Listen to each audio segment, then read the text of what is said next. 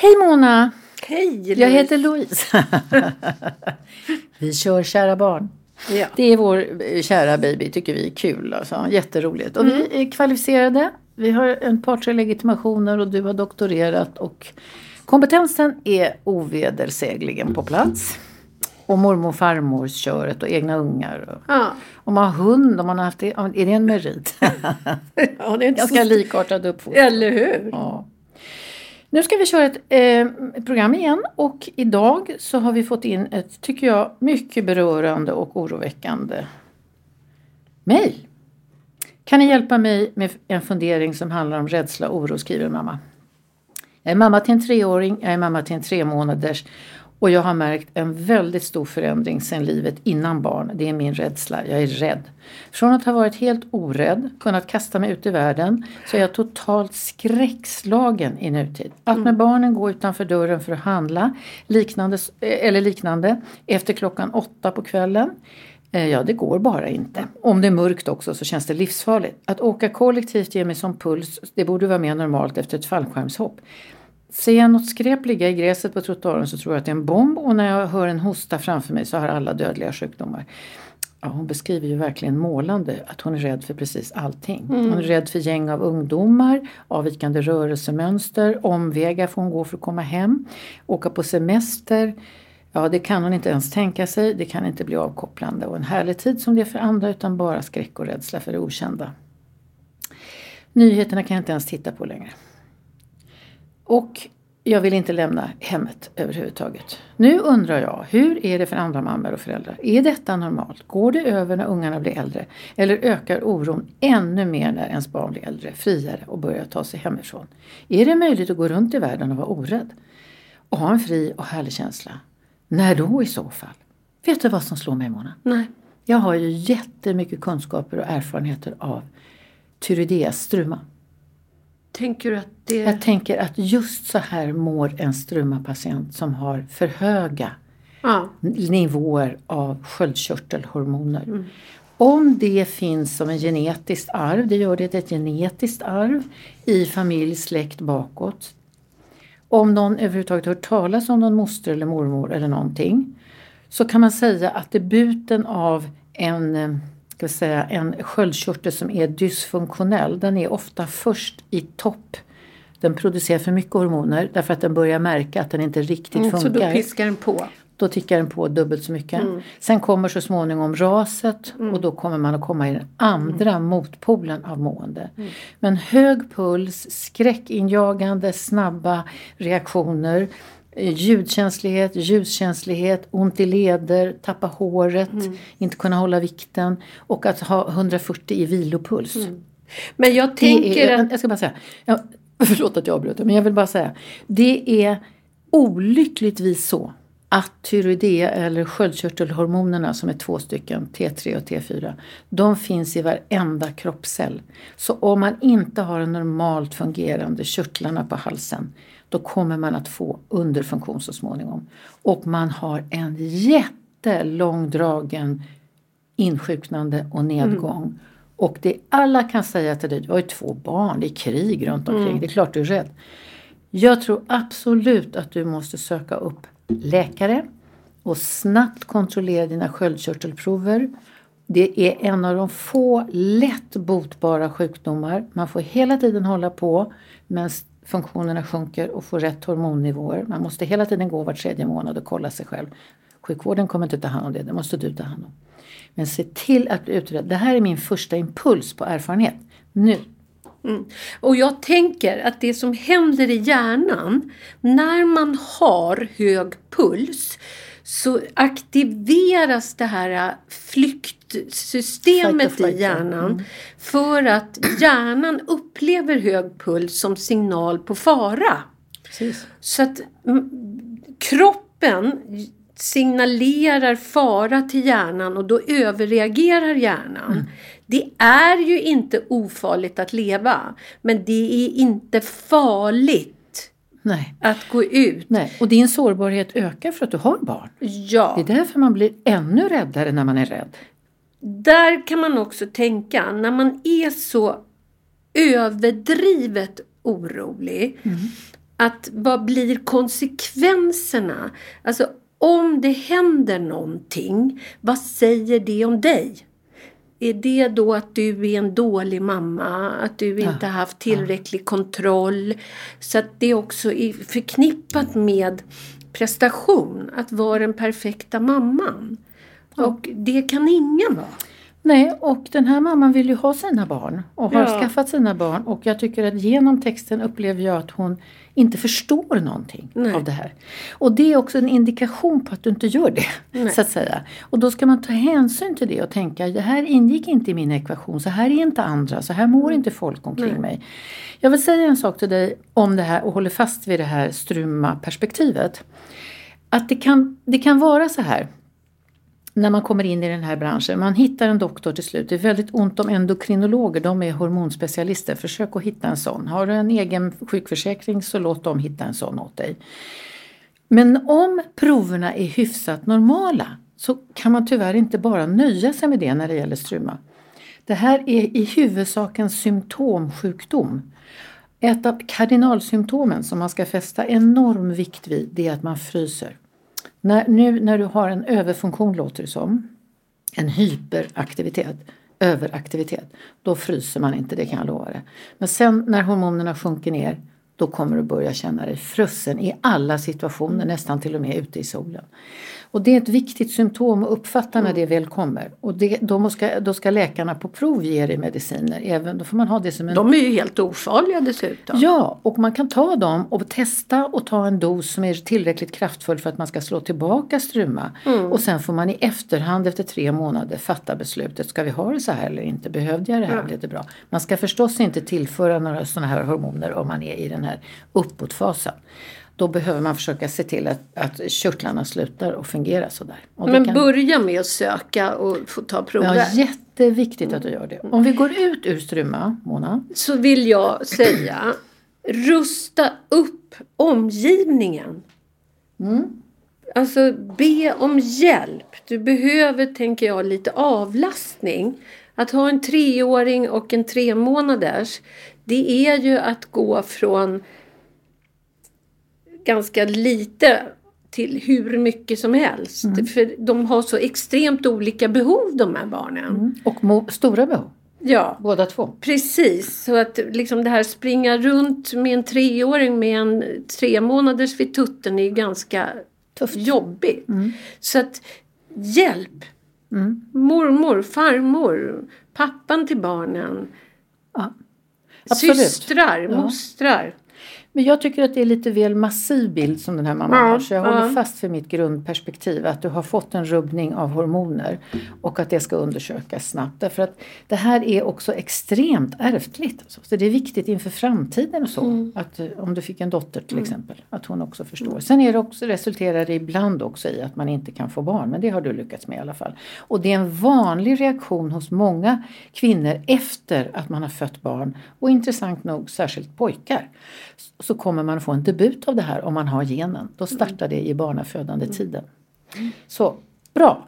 Nu har vi givit konkreta råd. Ja. Sen är det ingen lek som du säger. Nej, det, det, Det är jag att kommer det. faktiskt ihåg när jag fick mitt andra.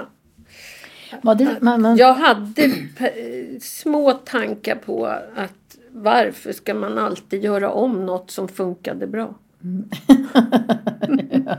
man får tillåta sig tankevärlden, allt Ja. är tillåtet. Ja. Jag kan tänka så. Det, vi, det lär ju vara så vid sociologistudier att föräldrar upplever barn nummer två som den omöjliga positionen. Ja. Ettan går hur bra som helst och trean, då har man gett upp något. ja, precis.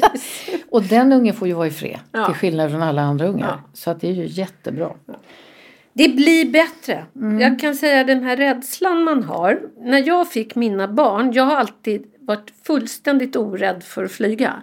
Sen fick jag barn och tyckte det var extremt obehagligt att flyga.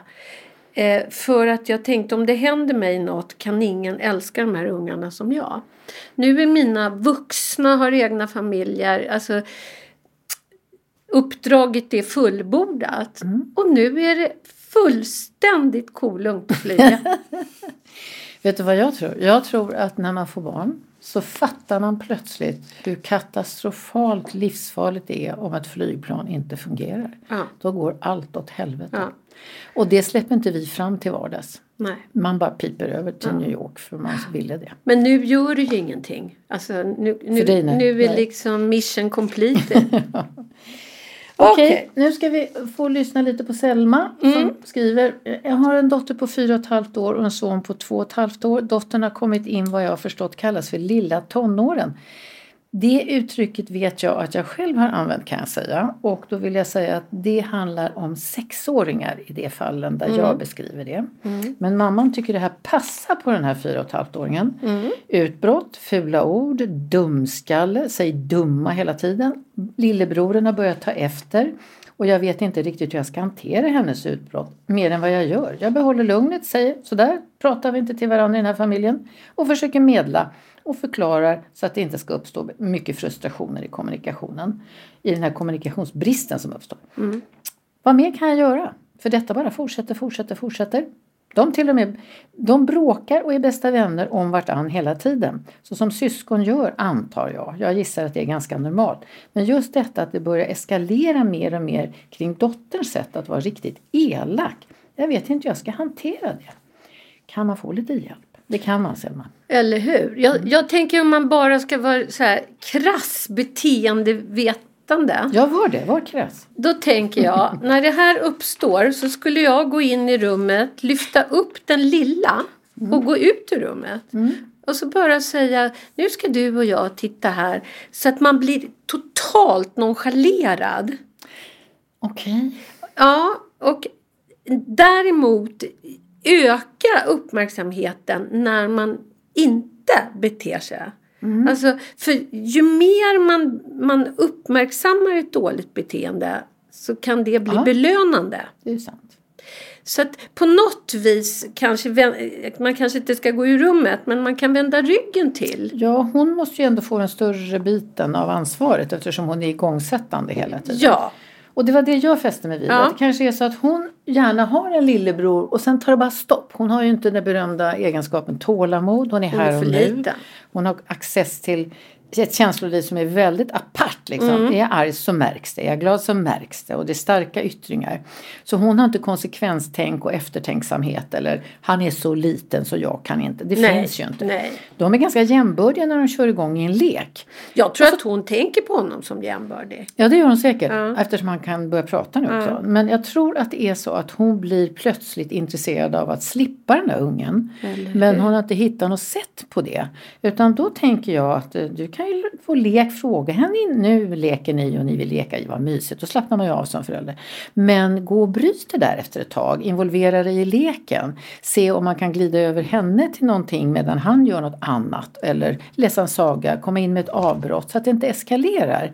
Men Ge henne rätten att avbryta. Ja, och prata med henne om det. Precis vad jag tänkte säga. Det är en mycket bra sak. Du är, du är större än din bror och då har du levt längre så därför kan du mera saker. Man behöver inte säga att du är bättre. Det är bättre man eller. Nej. stora syster. Men hon är en stora syster. Ja. Mm. Prata om det. Och när små, då kan du hellre komma till mamma. Kom och säg så här, nu vill inte jag leka med honom mer. Så hjälper vi dig och så får du gå till ditt rum om du har det eller till någon vrå någonstans. Du kanske vill ha en liten överraskningsbricka med två kex och en halv mandarin och hörlurar och en saga. Måla upp för henne att det finns alternativ. Inte bara Åh vad skönt att de leker lite och så brakar alltihopa och så ska du in som någon jävla FN-medlare där. Ja, och det är ju inte meningen att stora syster ska liksom sysselsätta. Nej, men det är jättefint att de vill vara med varandra. Ja, och det är bra att de bråkar. De Ja. tränar varandra. Men han är pojke och han kommer lösa en del problem i tvåårsåldern med att bitas eller, Mm, eller knuffas, knuffas. Mm. eller bara liksom sätta sig på henne. eller någonting. Så det är lite för stor skillnad mellan dem. Men det är underbart att ni har en sån familj där ungarna vill leka Mm. tillsammans fast de inte är så mogna. Det är jättefint. Så överbelasta henne inte utan hinn in innan det brakar. Det är en duktig mamma som behåller lugnet. Verkligen. Mycket bra gjort. För att det här kan ju väcka ilska Ja. nästan. Det är ett väldigt normalt läge. Men så gör en fyraåring när de vill få stopp på Mm. Ja. saker och ting. Då är det ingen nåd kan jag säga. Bra, lycka till med det. Fina ungar. Hej. Sandra. Hej Sandra. Jag har en son på nio år som senaste tiden har klagat på magont. Ibland har han svårt att andas och får hjärtslag dessutom. Jag upplever honom som mer ängslig och orolig än tidigare och lätt till gråt. Hans känsla i magen flyttar sig och ter sig väldigt olika. Det kommer och går och ibland är han precis som vanligt för att sen ha en stark känsla av att det inte känns som vanligt. Som han uttrycker det. Han är en väldigt aktiv kille. Han har massor med energi, kompisar, spelar fotboll, trivs och håller igång. Han har ganska svårt att sitta still i skolan och vi har fått en dialog med skolan om extra stöd och eventuell utredning längre fram. Nu undrar jag, kan det här vara ångest eller oro? Hur ska man bemöta honom i detta och hur ska man hjälpa honom på bästa sätt? Vi har en väl fungerande familj. Vi är fyra stycken, mamma, pappa, lilla syster på sex utöver våran oroliga, energiska, underbara nioåring. Kan, kan lägga till eh, att dessa problem har varit väldigt lindriga under sommarlovet till exempel. Det blir värre när skolan och aktiviteterna startar igen. Tacksam för svar, skriver orolig mamma Sandra. Det som slår mig initialt det är att det finns som två spår man kan ta mm. här. När man är nio år och uttrycker en fast oro runt magen. Då kan man säga att det kan vara 100% psykologi och mm. mentalitet, mentalt mående. Mm. Det kan också vara kroppsligt mående. Mm. Alla barn kan också ha parallellt med våra starka iakttagelser runt barnen och vår önskan om att göra rätt och är en bra förälder och alla de här stora skuldkomplexen som växer med barnafödande och så. Att man kan ha en, kru, en sjuk kropp. Initialt så tycker inte jag att det här låter som en kropp. För att om man har en sjuk tarm till exempel eller en sjuk magsäck eller något annat som också kan bli sjuk på barn. Då kan man oftast ha diarréer, man kan ha blod i avföringen, man kan vägra äta, man kan sätta stopp för tarmrörelser. Men det gör inte han, utan han bara säger verbalt att nu är det något obehag på mm. gång. Men det är det hemma. Men inte i skolan lika mycket verkar det som. Och inte på sommarlovet. Jag skulle gå på mental oro. Mm. Vad skulle du gå på? Ja, men jag skulle först tänka sig om det är en väldigt aktiv pojke. Mm. Alltså sköter han sin toalettbesök? Just det. För, för det är ju en av de vanligaste åkommorna mm. när barn kommer in på akuten. Mm. Att de faktiskt inte, de har inte tid att gå på morgonen, man kan inte gå i skolan. Alltså det är en sån där enkel sak som man ska kolla. Att han verkligen sköter sin mage. Ja, och det ska man ritualisera i sådana fall ja. och försöka få en, ett tempo på. Man behöver inte gå så långt som till mediciner men det finns bra mediciner. Ja. Och det finns utredningar. Och kan man kom, alltså ett, ett pågående förstoppning och tarmbesvär är en mycket långdragen historia. Mm. Jag har faktiskt hjälpt några barn sista åren med någonting väldigt enkelt, nämligen något som heter Proviva i mataffären. Mm. Som innehåller jättemycket bakterier. Mm. Och dricker man en och en halv deciliter varje morgon så kommer magen oavsett hur man mår att sköta sig. Och då är det viktigt att man går upp i tid på morgonen. Mm. Så att det inte är så att man står utanför toaletten och säger skyndare, skyndare, skyndare. Mm. Vilket småbarnsföräldrar ibland gör. Ta med paddan, gå in och sätt dig. Ja lugn och ro. Ja. Men min första tanke var ändå att det är en oro. Mm. Men detta är också en oro, yttrar sig väldigt ofta så för barnen dricker inte tillräckligt Nej. mycket. De kanske kutar bort, om han är en mm. springare så springer han mm. bort från jobbiga situationer och så. Skolan har inte larmat om någonting. Han verkar inte prata om skolan. Nej. Så att det ska vara så apart och hemskt och gräsligt där, det har man svårt att göra. Men då krävs det ju ett annat liv av honom. Sitt ja. still, var tyst, fråga inte hela tiden, lyssna på oss. Mm. Och därför kanske det är en stress att han Precis. har blivit infångad. Ja. Men han är redan nio så han har redan haft ett par skolår. Ja. Så det är, inte, det är inte någon klockren Nej. psykologisk Nej. situation tycker jag. Och skulle ni få några symptom från honom med en kraftfull förstoppning eller diarréer eller kräkningar eller så, då är det verkligen kroppen mm. som ska undersökas. Ja. Det är jätteviktigt. Och det kan vara ångest och oro, det är det du frågar oss. Mm. Det kan det vara. Däremot kanske inte han kan uttrycka det verbalt. Nej. För att det är inte så tydligt för honom. Man får väl försöka höra lite ja. om han kan berätta vad det är. Mm. Nu ska vi ta en sista fråga som du också har lite forskning på. Mm. Eh, Ebba, jag vet inte vad jag ska göra. Mitt barn är två och ett halvt år. Och nu ska hon utredas för autism. Hon mm. använder inga ord alls. Det är svårt att få kontakt med henne, det är mer än lite korta stunder bara. Hon leker inte med leksaker utan vill bara kasta dem. Det går dock att korta stunder leka till exempel titt ut och hon skrattar mycket. Min man har flera släktingar i familjen med diagnosen autism. Och de är av en lindrig variant så jag borde ju ha varit lite förberedd på det här och att barnen kunde drabbas av det här genom sin ärftlighet och att den är hög den ärftligheten än genetiskt. genetiskt. Men jag känner mig ändå väldigt ledsen och besviken över min situation och jag har svårt att titta på henne ens en gång. Jag blir ledsen varje gång jag ser barn som är i hennes ålder eller yngre och jag önskar ofta att jag kunde byta bort henne. Mm. Detta har lett till att jag har börjat undvika att träffa vänner och bekanta med barn eftersom jag mår så dåligt över att se deras barn. Jag vill ha en bra relation med henne men känner mig bara arg och längtar bort när jag försöker göra någonting med henne. Jag har jättedåligt samvete för att jag inte umgås tillräckligt med henne. Men det känns inte som hon uppskattar någonting av det jag gör. Jag vill bara vara. Eh, nej, det så står det inte alls. Jag vill bara att mitt barn ska ha det bra och känna sig älskad men jag vet inte hur jag ska komma vidare. Jag känner mig så uppgiven och ledsen för allt det här. Vet du vad Ebba? Du är med om någonting som är jättesvårt och som du ännu inte har fått hjälp med. Du kommer få hjälp med det men du ger och ger och ger och ger och vet du vad, fast du inte kan notera det. Hon tar och tar och tar ja. och älskar varenda rörelse. Ja. att ha en i famnen, att känna din kropp, att bli tilltalad, att bli avgränsad av att mamma håller, håller, håller, håller, håller och kunna titta på världen utifrån den platsen. Men hon ger dig inte det svar som du är van att man får i kärleksrelationer. Precis. Hon, men du ska inte för en sekund inbilla dig att hon inte tar emot det du ger. Tvärtom. Ja, det är precis hon är som ett läskpapper och jag tänker att man måste förstå att en liten autistisk hjärna funkar inte som våra hjärnor. Nej. Och det hon kan vara observant på det är ju när barnet tar emot. Ja, och det är mikroskopiska tecken. För blir det så att det blir för jobbigt för barnet så värjer sig ju ofta barnet. Ja. Så när hon tar emot då är det mer än beröm till dig.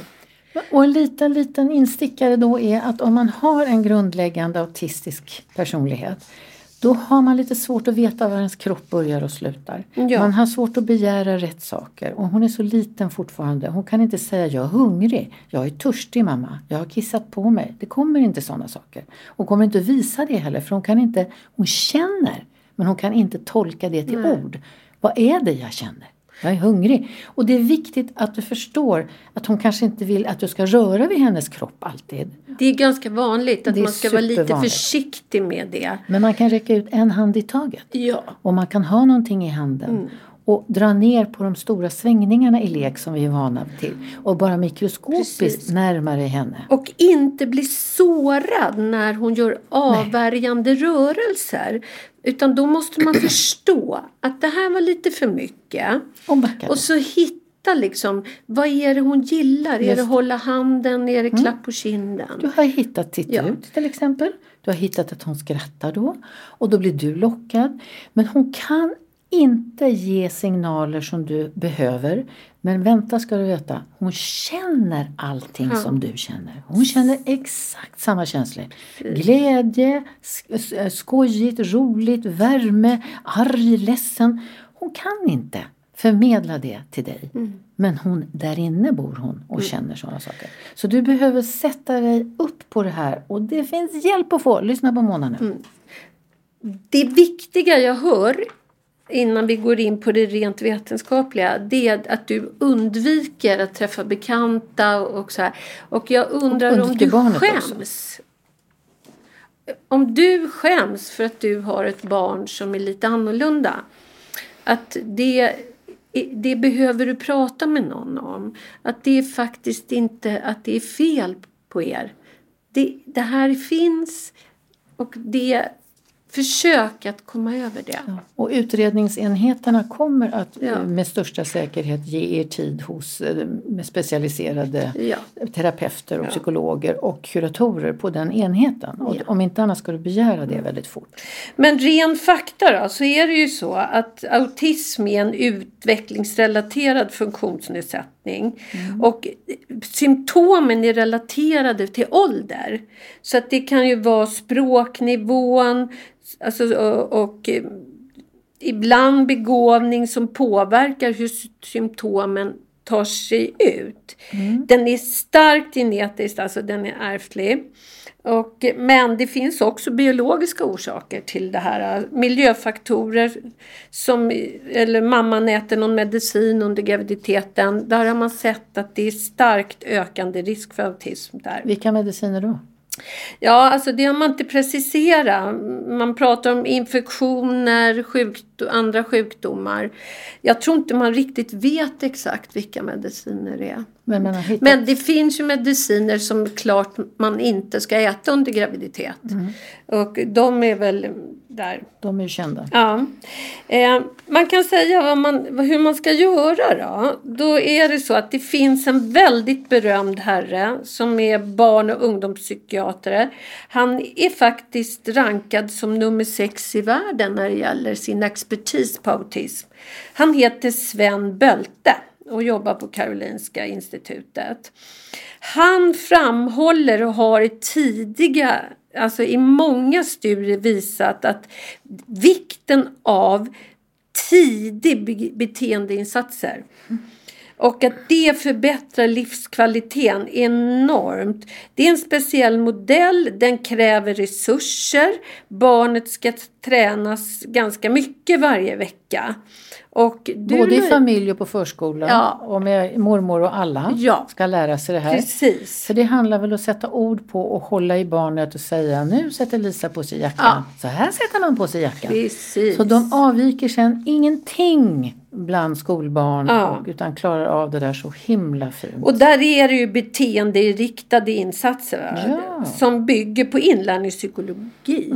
Det krävs en stor kunskapsnivå hos personalen. ja det gör. Men det här sprider sig och se till att du får eh, kontakta snabbt.